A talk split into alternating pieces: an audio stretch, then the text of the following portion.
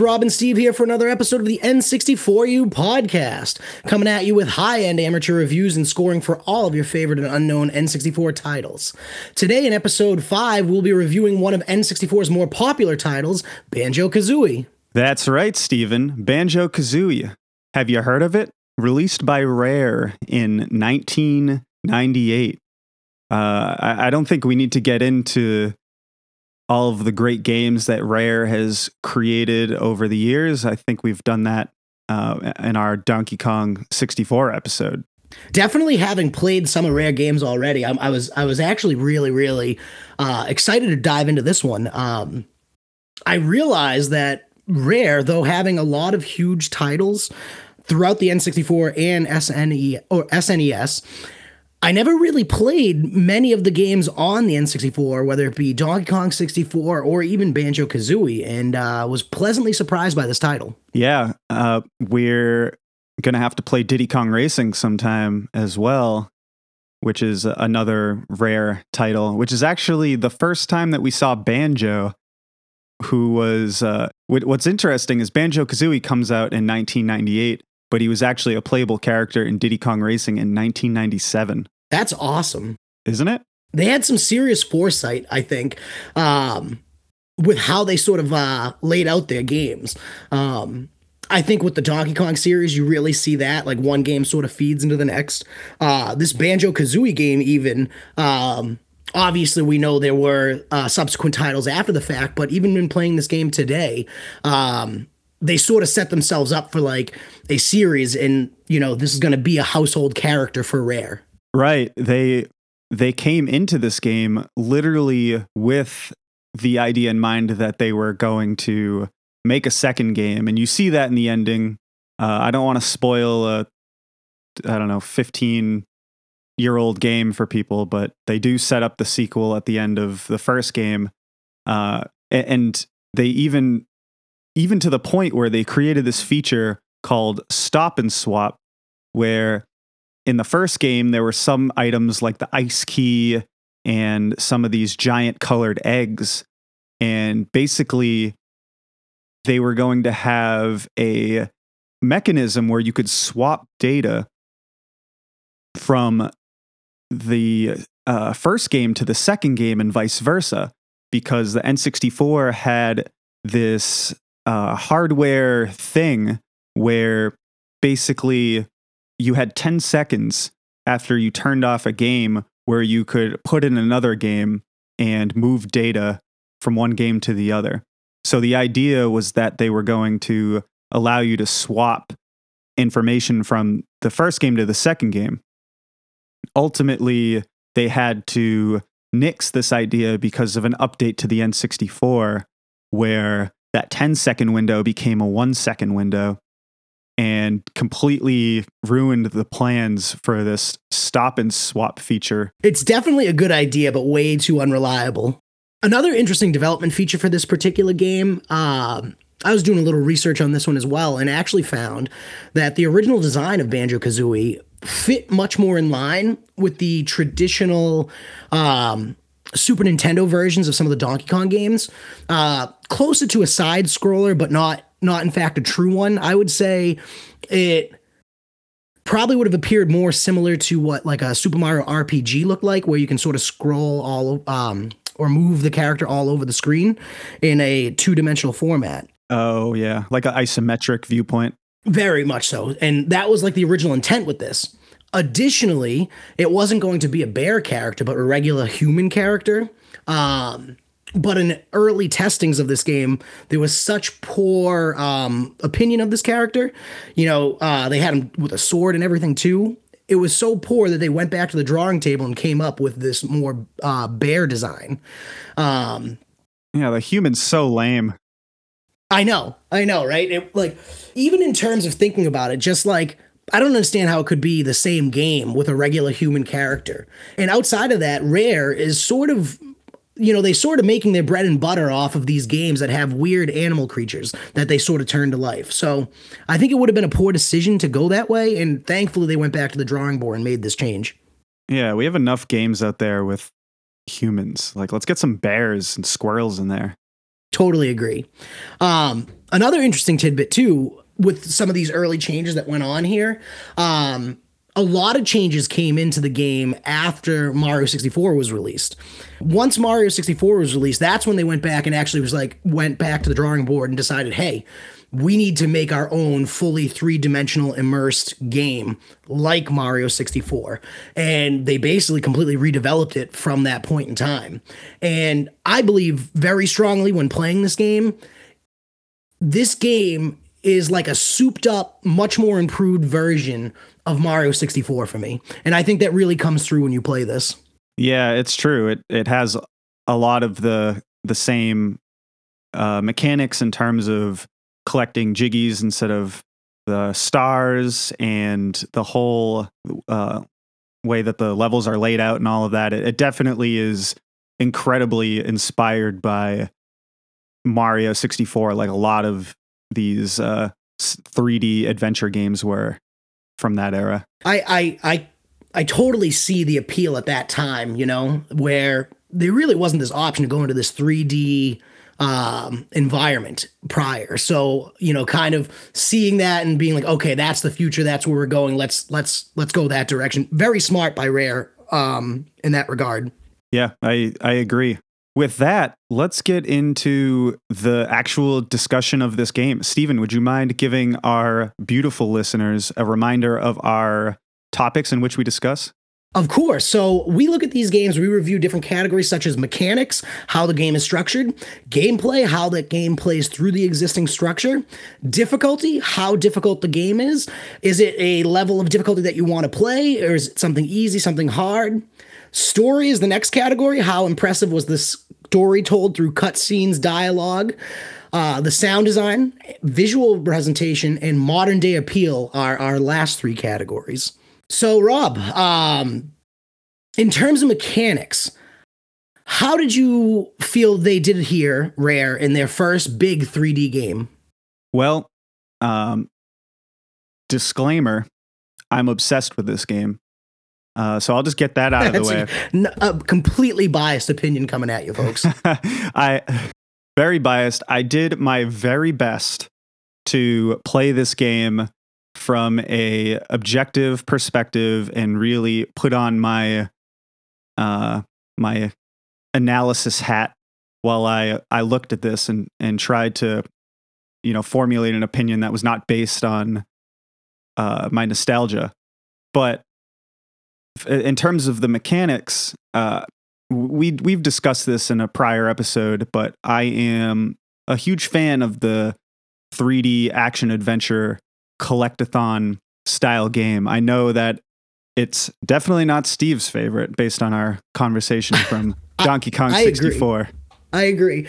And I have a lot to say about that too, especially as it relates to Donkey Kong 64, but I'll let you continue. Well, at least in this game, the, the problem with Donkey Kong 64, and I think the, the biggest inherent issue was not the fact that it was a collectathon style game, but rather the backtracking was such a major issue. Yes. And I think what allows Banjo Kazooie to shine and why it's considered to be such a great game for the system and Donkey Kong is a bit more de- divisive is the fact that you really can take kind of one path through each level and collect a majority of everything. You, there's almost no backtracking other than uh, certain pockets of the game. It's not it's not a main feature of the game, and I think that's why the game is uh, aged as well as it has.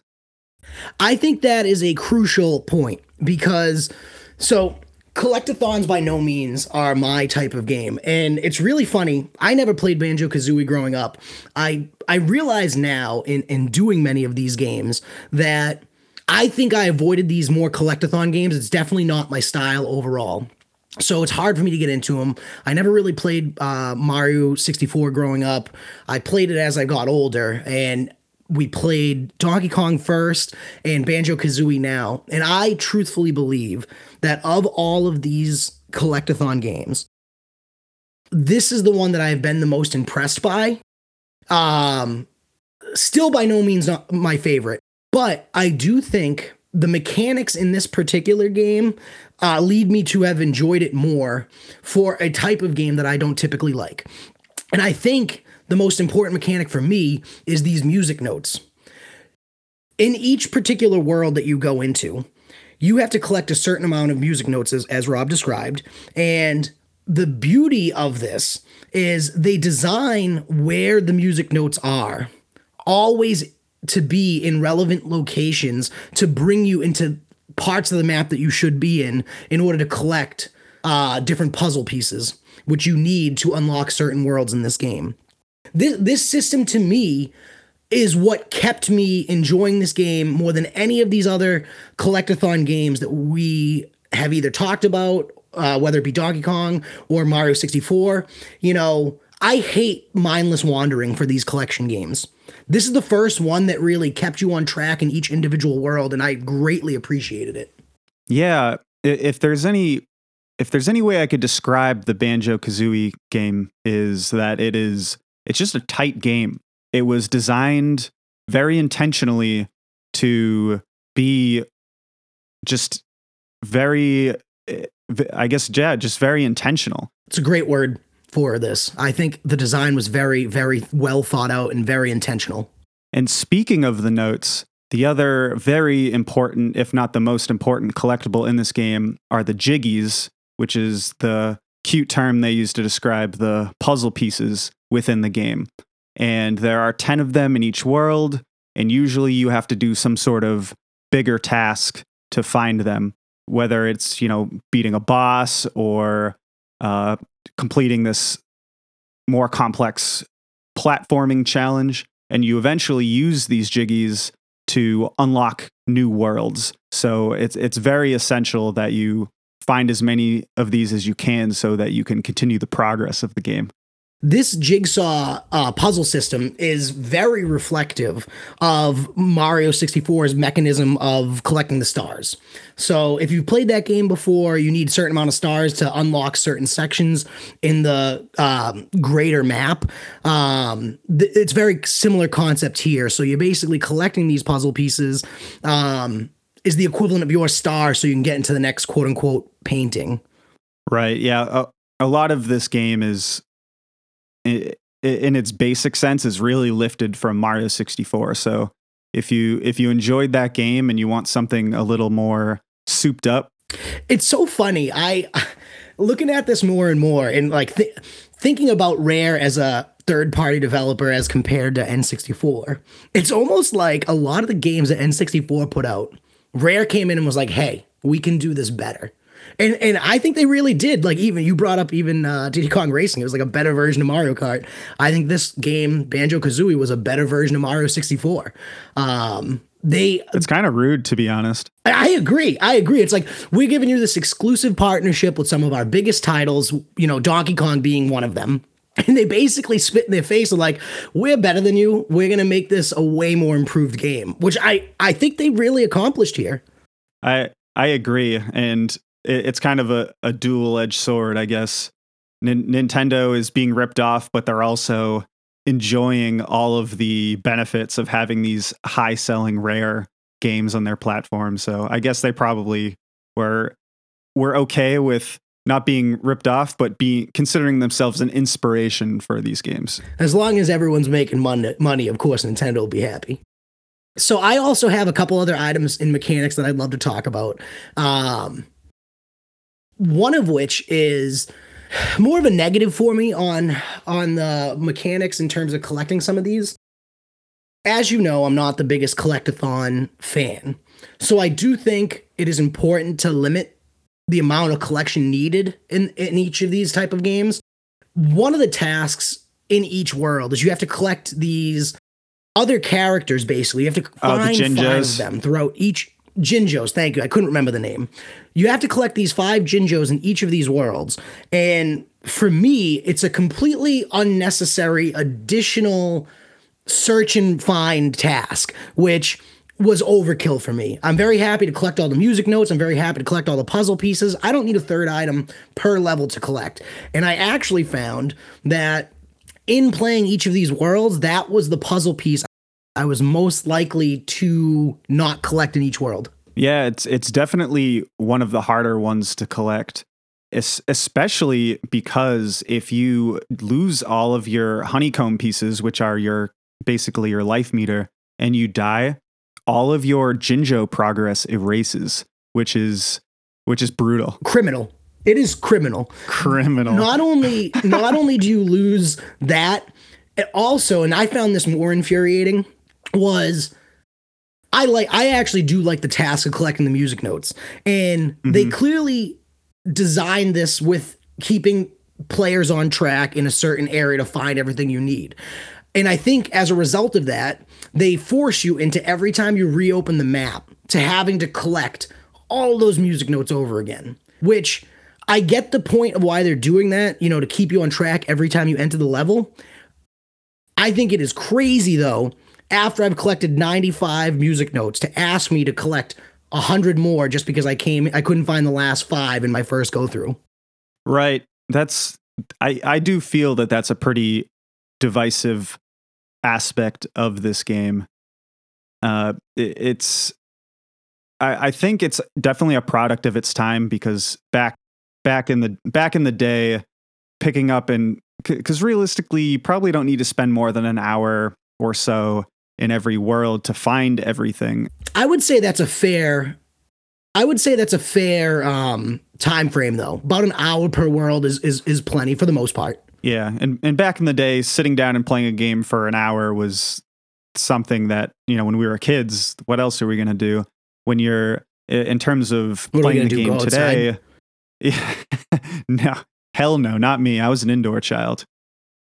Always.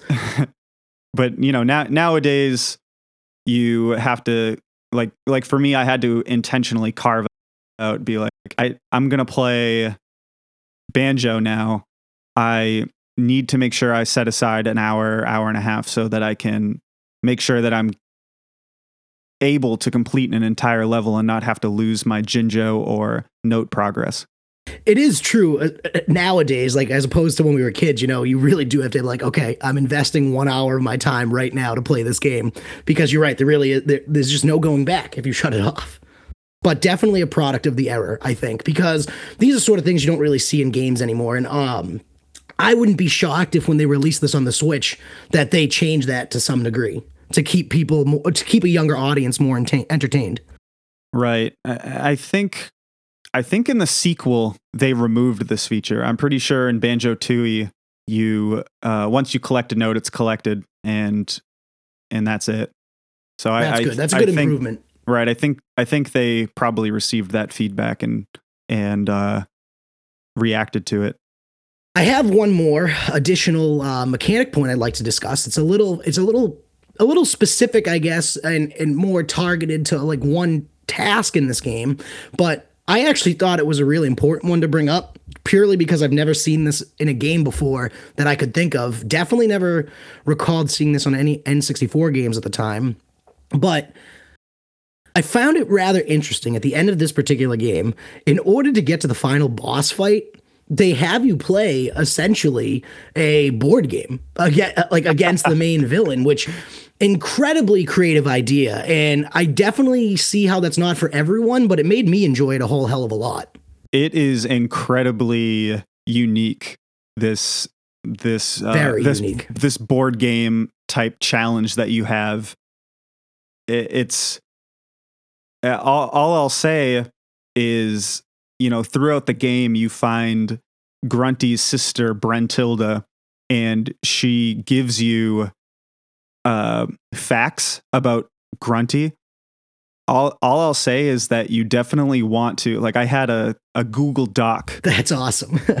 dedicated to grunty facts so that just because I knew that they were going to get asked about when when I got to the the game show uh, all I can say is if you haven't played this game or if you haven't played it in a while that you uh, keep track of all of your your grunty facts for this particular challenge So I wish that was something I knew going in. I'd never played this game before. This was my first run through, and I, you know, when you're asking, you find her and ra- the sister in random locations throughout the game, and you just know that there's going to be some level of importance to it. But I will tell you, I did not see board game coming from this.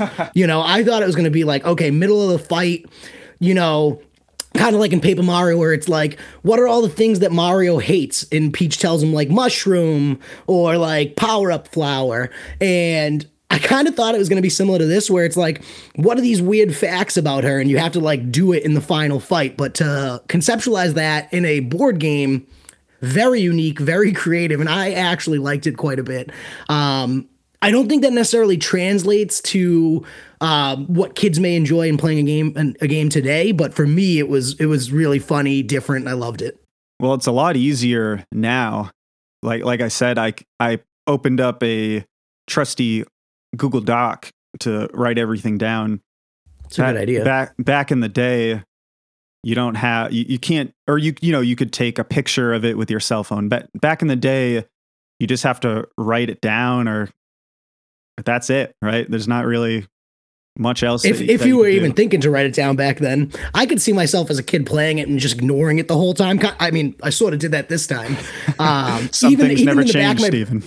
for real. Like even in the back of my brain, like in the first level when you see her, you're like, I know this is important, but I just didn't care enough to pull out the the the Google sheet. Um, typical Well- I guess. Uh, honestly, Stephen, I I didn't think to message you and tell you that you should be keeping track of them, and I'm I'm honestly going to take the blame for this one. But you know what though? I actually like that you didn't because it allowed like typical mistake I would make on any game. Like I would do this, I would skip this same thing on any game I'd ever play. So this is kind of funny. It's uh, a difficulty that I face every time I play these games. Got to learn the hard way. That's the only way to learn. Rob, how, how did you feel about the overall gameplay in this particular game? Uh, spoiler alert. I think that everything about this game is great. But There's a shock. uh, loo- looking at it from a uh, objective point of view, I still think that the gameplay holds up really well. the The quantity of moves that you learn is great. It keeps things fresh. Lots of flexibility in how you travel, whether you want to use the Talon Trot to move quicker, go up steep slopes, or you want to fly around to get around the map. Uh, the world design all complements your move set really well. So I I really appreciate the uh, all the effort that they put into the uh, move set that they provide. I, I like that a lot too. I really think the gameplay here w- was one of the best elements of this game. Um, they give you a lot of functional moves to the character. They can make the character diverse because the character is ultimately two characters built into one. Um, I do like the progression in how they sort of uh, teach you not too much at once, so you're never really like overwhelmed at, at on any given level. They I think on average probably teach you two to three moves per world that you get in, which I think is a really really uh, smart choice um, enforcing a slower gameplay for the character. Um, but yeah, overall it was it was really well done. Right. They they don't they don't uh they have a lot of moves and there's a lot of capability of your character, but they do a good job at slowly introducing the moves and there's a pretty good tutorial in Spiral Mountain at the beginning of the game that gives you the all the basic operation stuff, which is pretty well done. I think this area here is is to me where Rare differentiates themselves from Mario 64. Um and you know they're able to because obviously Mario 64 came first so they can see after the fact what worked better, what worked, what didn't work. And I do think having the ability to have uh, two characters as one where you can fly and do power moves um, is an interesting choice um, and gives you a lot of variety um, in terms of how you play the game throughout which i think completely buries mario 64 um, as, as this being the superior game.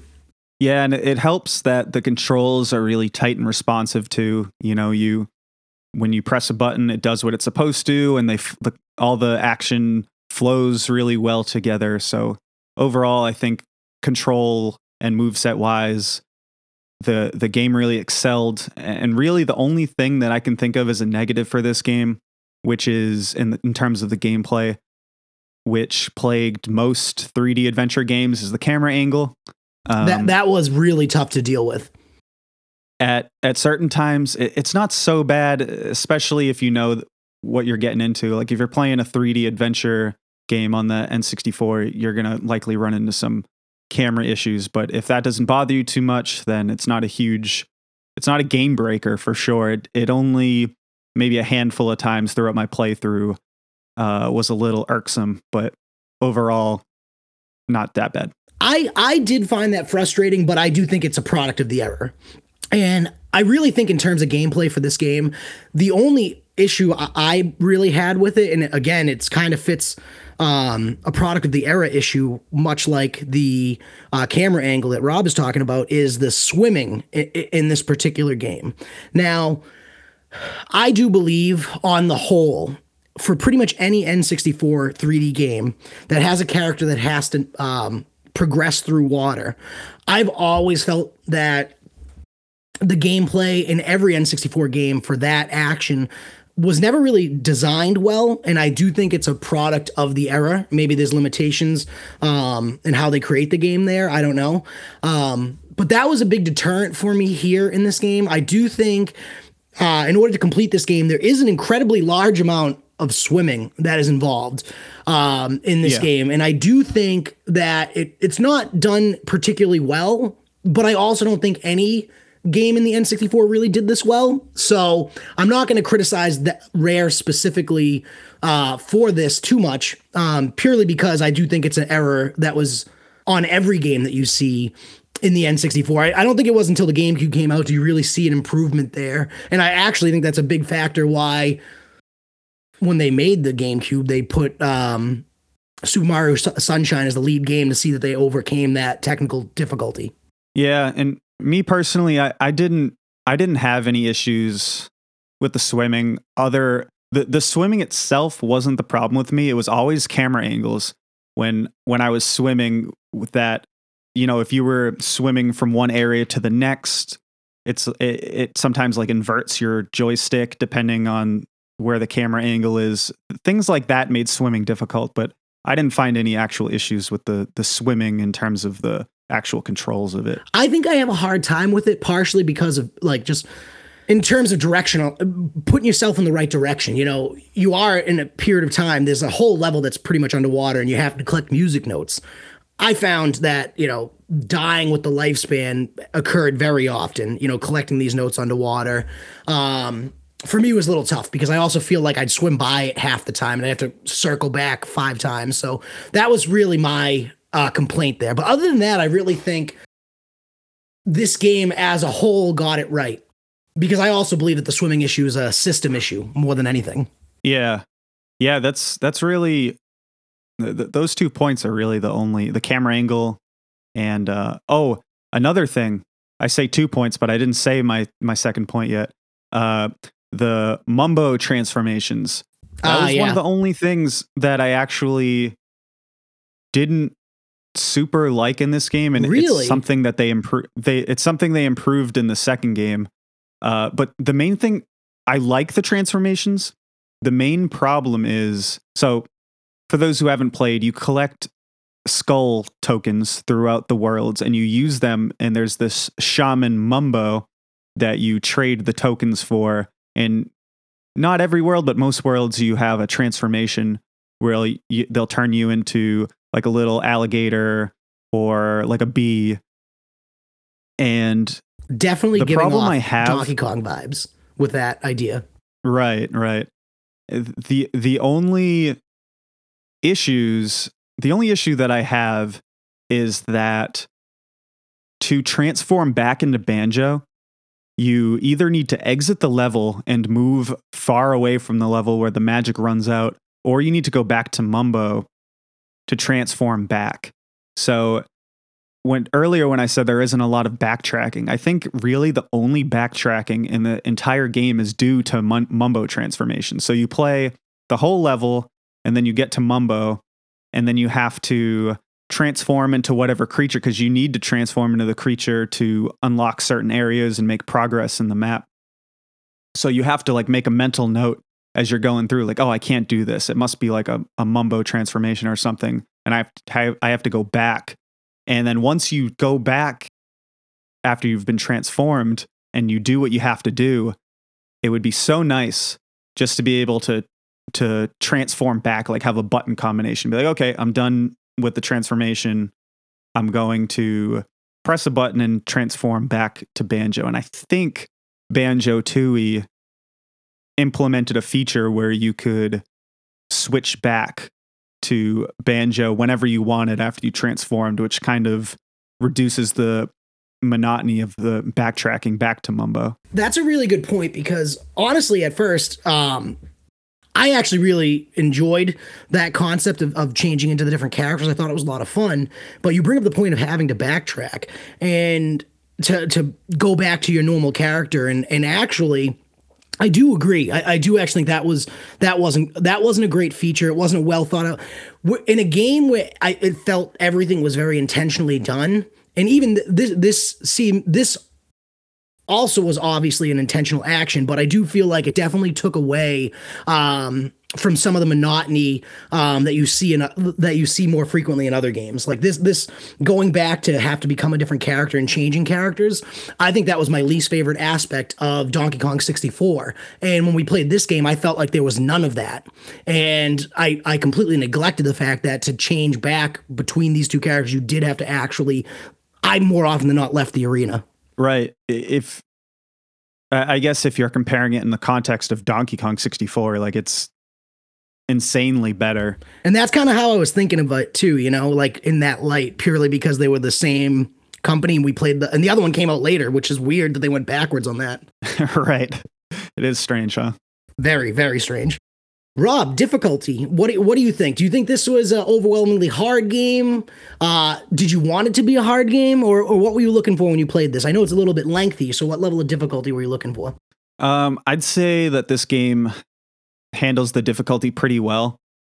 It's it's hard to have an objective opinion just because I know where everything is and I've played this game quite a few times and I I actually replayed it a couple years ago so I had a decent enough memory of it.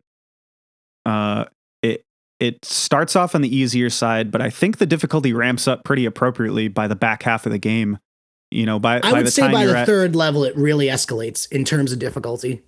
Yeah, and I think for me, it was around Rusty Bucket Bay, the the ship That's level. exactly where I thought it got hard. that that that area got pretty difficult to the point where I think I left with only like five or six of the ten jiggies. I, I was just not doing well on on that particular level.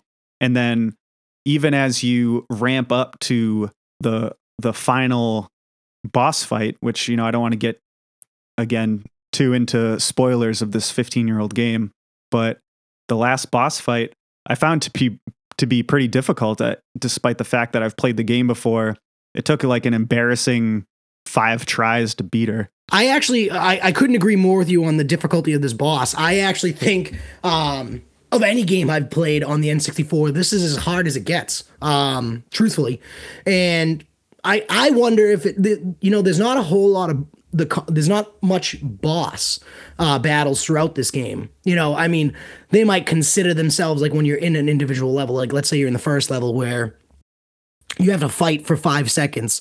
Uh, giant ape that's throwing oranges at you, but realistically, they may call that a bo- boss fight. It's just a a quick three hit battle. So I think you know having um Gruntilda be your final bass bo- boss battle and having it be that difficult, I do think is a little appropriate here, um, purely because they didn't give you a lot of boss battles beforehand. It's true that there there really isn't much in the way of of boss fights, so I guess they had to concentrate all the difficulty into this last one. I, I appreciate it. I think it was a great way to finish off. Uh, I think a really well balanced difficulty curve. You know, you're up at the top of the mountain. You're at the last. You're at the last um, boss fight of the game, and it's it's challenging. They don't want you to. They don't want to just hand it over to you. I like that quite a bit. capping it off with an extraordinarily difficult boss battle was really a perfect choice. Um, and I like that they don't bog you down with too many overly difficult bosses throughout the game. They sort of keep the con they sort of keep the focus of the game on the collection element of it with one culminating very difficult battle at the end, which I think Yeah, was pretty brilliant. That's it's a good point. You it, it helps improve the uh, the pacing of the game. You know, every time you get to a Completely boss fight, especially if it's a hard boss and it takes a few times to to beat them, it's uh it, it does dramatically slow the game to a halt. My only complaint really with the difficulty in this particular game was the margins. Um, kind of what Rob was mentioning earlier in terms of you need to collect nine jigsaw puzzle pieces per level to really advance. Um, this is where I actually think Mario 64 does have the edge on Banjo Kazooie. Is this element here? I think for me, I'm not a person that ever really goes to the 100% on this type of game. It's just not what I, it- it'll make me not enjoy it if I play it that way. So I do like to get enough where you know, I don't necessarily need every single jigsaw piece and every single level. If I attempt something five or six times and I can't do it, I'm perfectly content moving on um, and still being able to allow to progress through that game. Um, Right. I do think that they have really small margins where you need 180 you only have the option of collecting 190 so you really need uh, what five percent? You there's only like a five percent or less error rate there uh, before you can move on to the next game. Whereas in Mario Party, you could continue to move forward with having less, and I do think I like that a little more. Yeah, it's true. I, I was pretty shocked because when I did my fir- when I did my playthrough, I was still short like 10 jiggies and I I was doing a pretty good job. I probably had on average like 7 per level, I would guess. 7 or 8 and I still needed to go back and collect a bunch more. So it, was it was pretty shocking to be honest.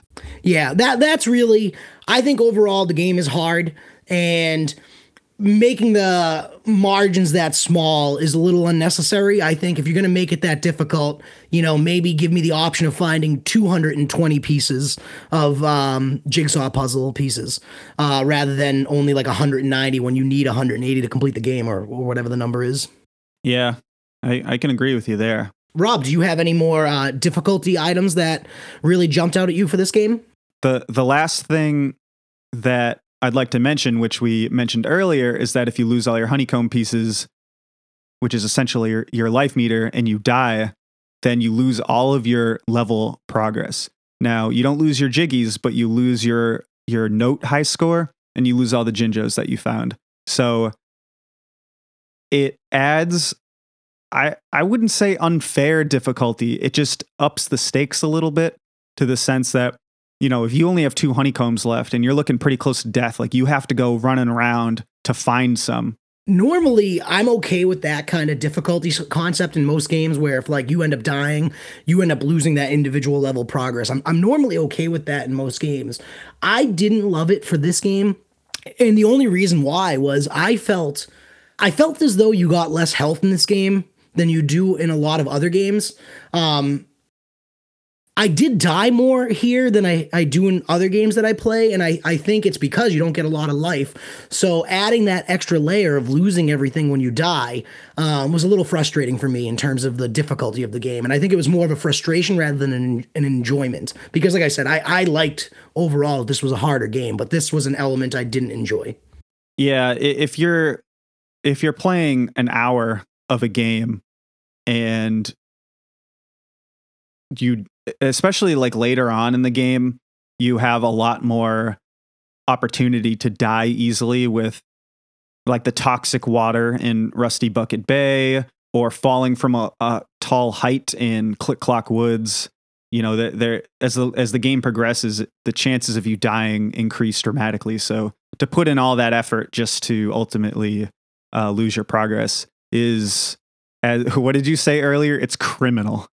It is criminal. Like, why would you do this to me? You're going to make me jump through this many hoops. I have a, a high percentage chance of dying, and then you're going to kick me in the nuts when I'm on the ground. Don't you want me to like this game, Rare? What the f? Exactly. Exactly. I, fortunately, there's so many other positives here that I do think the game does overcome this type of a challenge um, because I even still came back for more after dying sometimes, but it definitely is a deterrent if you're not one for like repetitive gameplay. If if you don't if you give in in easily to your frustrations, then that that's some some of these difficulty aspects, including losing all your progress, could be a game breaker for some. I think I don't know about you, but I think I I've talked up as much difficulty as I can. So I it, I, yeah. I would love to move on to move on to our next category of story. Let's do it now. Um, I think I'll take the start on this one. For me, uh, really no pizzazz on, on the story at all. Um, I don't think that's what Rare was really focusing in on this game. Um, because there's so many other highs on this game. The story really all it is is the story of Snow White, basically, where they capture the pretty girl so that the witch can look younger and beautiful. Um, outside of that, I don't really see too much intricacies with this particular story. Uh, but I also don't think that's what Rare was looking to do anyway. I never realized that, Steve. The the uh, the Snow White comparison. It literally is the story of Snow White in a basic sense. That's funny.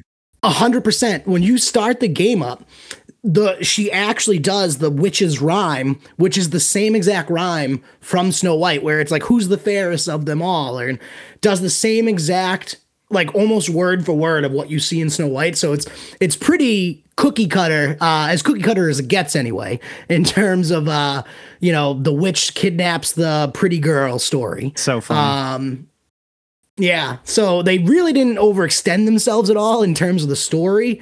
But I also, again, I also don't think that was important to them. I think putting out a killer game in terms of like gameplay was was their goal.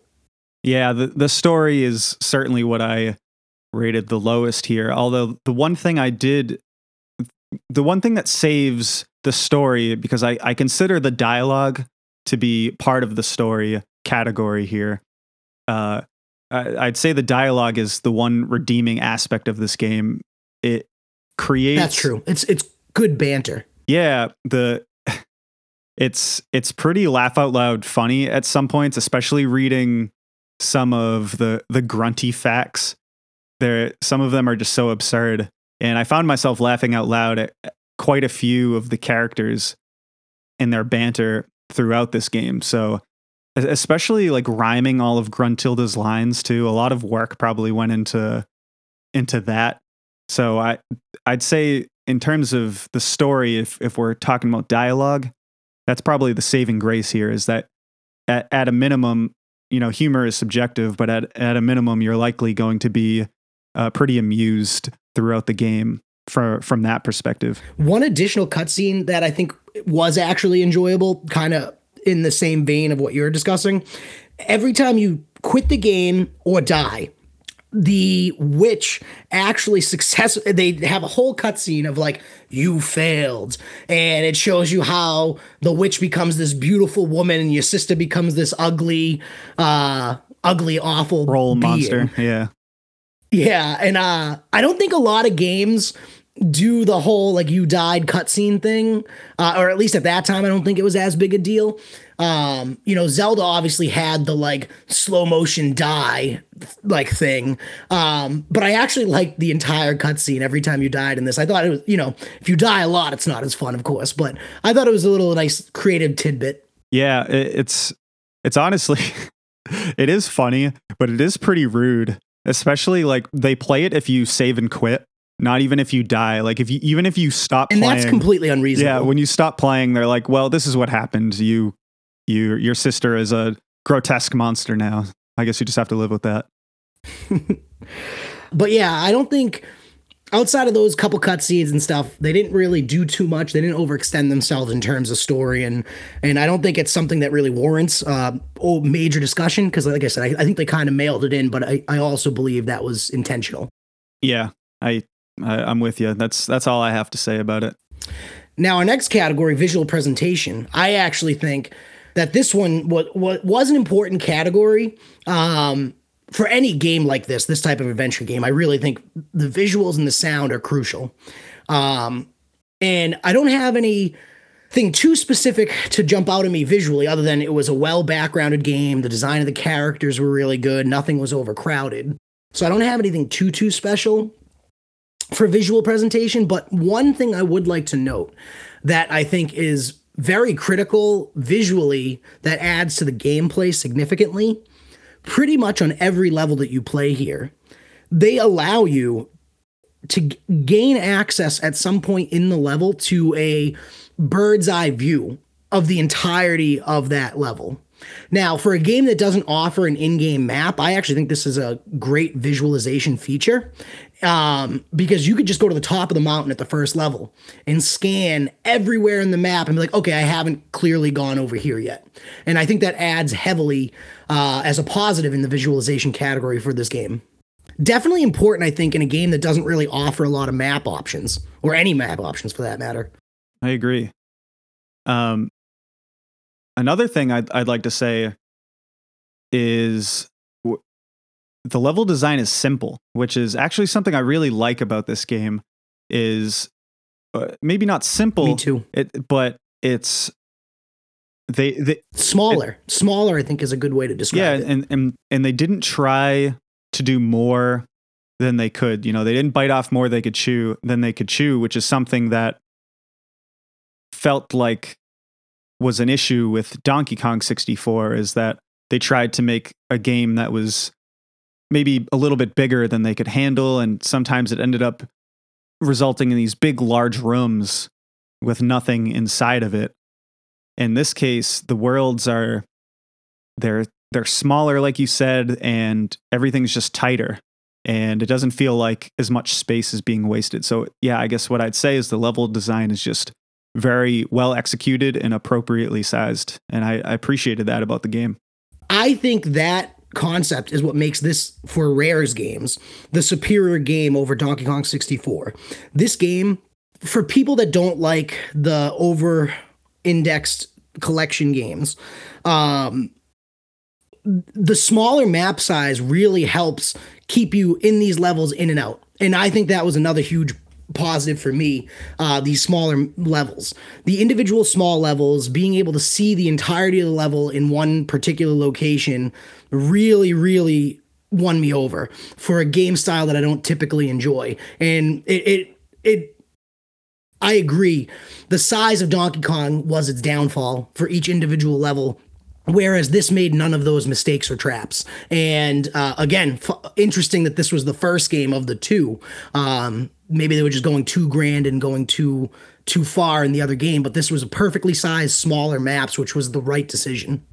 Next category for us is the sound design. Uh, Rob, I I only have one or two comments about sound design. I think it falls very much in line with how I felt about N6 uh, Donkey Kong 64. And um, again, you can tell it's made by the same company. But what did you think about the sounds here?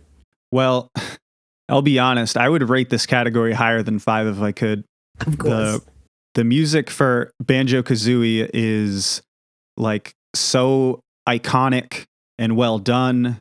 And I think there are few few games that are able to create so many tracks that are so recognizable especially you know having played this game my entire childhood and basically my life the songs i still catch my even years of not playing the game i still catch myself humming the songs. There's a really awesome folk cover of the the soundtrack on Spotify that came out I think I think in 2021 it came out. And I I listen to that every now and then where they do like a kind of a folk take on the the music it, it's it, it really there there's nothing like it and it fits the game so well and I I'm just I'm just a huge fan. I, I do find it very fitting to this particular game, and it's definitely a sound that I the sounds overall throughout the game definitely point towards you just know it's a rare game when you're listening to it you know um i think this game here kept things a little tighter, even in terms of the sound per level. And I think that could partly be because you're not spending as much time in each individual level. So you don't actually really get sick of any course's individual theme song. So I do think that is to its benefit here the only complaint that I really have is the individual character sound effects in general, or like when you're talking to um, the mole. Um, some of those sounds are a little bit annoying, but again, I think that's just kind of indicative of the error. Um, but overwhelmingly, I thought the sound was was done well, and and I didn't really get sick of it as I had in other games. Yeah, I, I actually I noted that as well.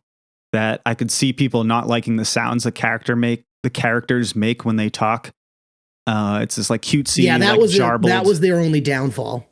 Uh, that being said, I think this is the first game that I know of that ever did anything like that.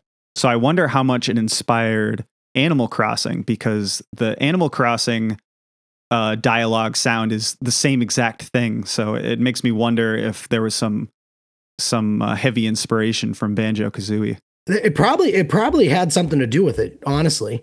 Um, it was very I I I don't remember seeing a lot of games that did this type of um communication type with the characters. It was definitely different and unique to them. Yeah. Yeah, it, it, I, I can definitely see how it could be annoying to some people, but I guess you can't deny the uh the ingenuity of it all. Agreed. And the the the last thing I'd like to say, and it kind of piggybacks off of a comment that you said earlier in terms of not the music not really getting old. Part of the thing I really noticed and liked about the sound design is that as you went into different parts of the world, like if you went to a cave or something like that, the music would change. Like there's one big overall uh, overworld song that's playing, but if you swim underwater, it sounds like the song is underwater. If you go into a cave, the music tempo will slow down like uh, 50%, it'll be a little bit of a different vibe. So as you go to different parts of the world, the the music changes, and they had to put in. I, I recognize that to be a huge effort, and you, they could have easily had just one track playing the whole time, but they wanted the. I think the sound design was very important to the developers, and I think that sh- that shows very noticeably here. It's a very smart design feature too because they can use it as a tool uh, so that you know where to go in a game as well. And I, I do think that that kind of helps in terms of how they change the sound for you here. And I think it's kind of, I think a lot of the things that how they designed it was very directional. And I think that the way they manipulate the sounds environmentally helps in that. Yep, I agree. Just another well done, tight aspect of the game. And with that, I would like to get into our last category, uh, modern appeal. How did this game play today for you, Rob? Um, well, in terms of the modern appeal, the game looks and sounds amazing. A lot of detail was put in the aspect into these aspects of the game, and it shows the controls are tight and responsive. They have the I don't think we mentioned this earlier, but they have the cauldrons that allow you to teleport throughout Grunty's lair, which makes getting around very important easier the Talon Trot ability, where you basically have Kazooie running you around, allows you to go faster and allows you to go up hills. So the the pacing is is really good in that uh, for, from that perspective. I think it does definitely speak to a more modern game. I think I think their very intentional design of the game um, is more how they design games today. I think back then they were always trying to push the limit in everything. Um, and this game, I don't think really uh, overdid it in any one area. And I think it has allowed this game to grow and age well. Yeah, and if I were to highlight any negatives from our conversation earlier. It's that your note high score doesn't carry over if you leave a world or die, which limits the pickup and play. And the same 3D game camera issues that plague all of the other 3D games from this era are here. So be I think be prepared it, it, for that. That th- those being the only real drawbacks in a modern day uh, for a game to be judged today. Um, all three of those all those issues really relate back to technical limitations of the past and and I think that speaks to how good this game was it, you know. Um, but yes, I think it's very playable today. Yeah, and if you uh, if you have a Xbox 360 or an Xbox One or a Series X, I guess even they have the uh, rare rewind pack, which allows you to play remastered versions of Banjo Kazooie and its sequel, Banjo Tooie. So um, eh, they they clean up the game a little bit in terms of its uh, visual presentation, and uh, this game is also in January being add I think January being added to the Switch online if you have that and you're looking for a way to play the game. So I guess that helps a little bit for people who don't have N64s or don't have the game or don't want to emulate that there are a couple options out there for you. That's absolutely a statement on the game that they're willing to bring it back on the Switch even. You know, I feel like they're pick they're very they're very much picking games that still are relevant today and um I I, I think Nintendo believes this game is relevant. Yep. Now we just need a uh, Nintendo Switch sequel. Perfect. Then then I'll be happy. All right, so Rob, after uh, after going through all these categories, what would you say your final score on this game was? My score, which is hundred percent rooted in objectivity and not nostalgia, is four point seven out of five. I came in a little bit lower than that. I would say overall, um, of the rare games we've played, definitely this one has been my favorite. But I still scored this one at a 3.7. You know, I feel like there's a little limitations um, for me in gameplay that brings some of the stuff back. But overall, a, a, a fantastic game, and and uh, I'm putting this one in at a 3.7 today, which gives us an overall rating of 4.2, making this our second highest uh, rated game. And with that, we've reached the end of another episode of the N64U podcast. If you enjoyed the show, please like us on Facebook via our N64U, a retro gaming podcast page, or follow us on Instagram for all of your latest updates and announcements. And don't forget to subscribe and rate slash review us on your favorite podcasting app, which will keep you up to date on our latest episodes and help us reach more lovely people such as yourself. And if you have any questions or comments, please shoot us an email at n64upodcast at gmail.com and we'll read it out on the show. This is Rob and Steve signing off from your home for all things N64 here at the N64U podcast. Thanks for listening.